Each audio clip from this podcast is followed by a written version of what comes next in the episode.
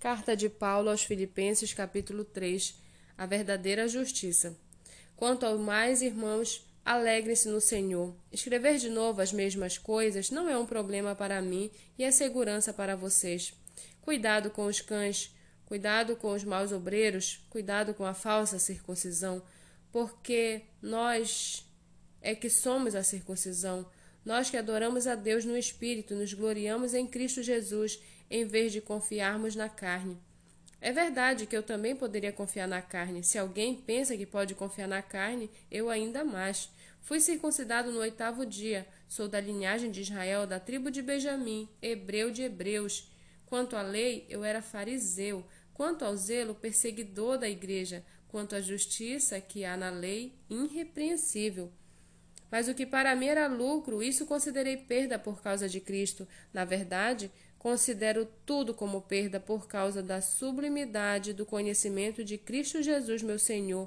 Por causa dele perdi todas as coisas e as considero como lixo para ganhar a Cristo e ser achado nele, não tendo justiça própria que procede de lei, mas aquel, aquela que é mediante a fé em Cristo, a justiça que procede de Deus baseada na fé.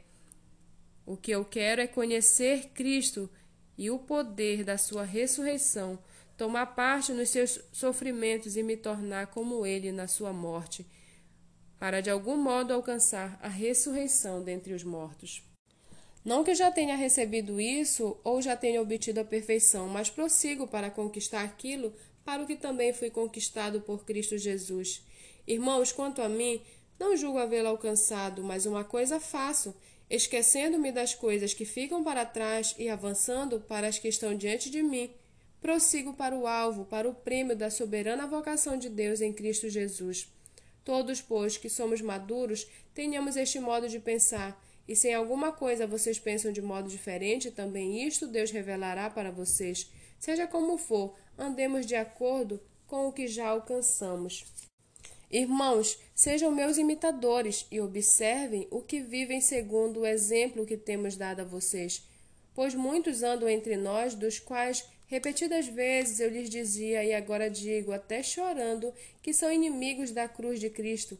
O destino deles é a perdição, o Deus deles é o ventre, e a glória deles está naquilo de que deviam se envergonhar, visto que só pensam nas coisas terrenas.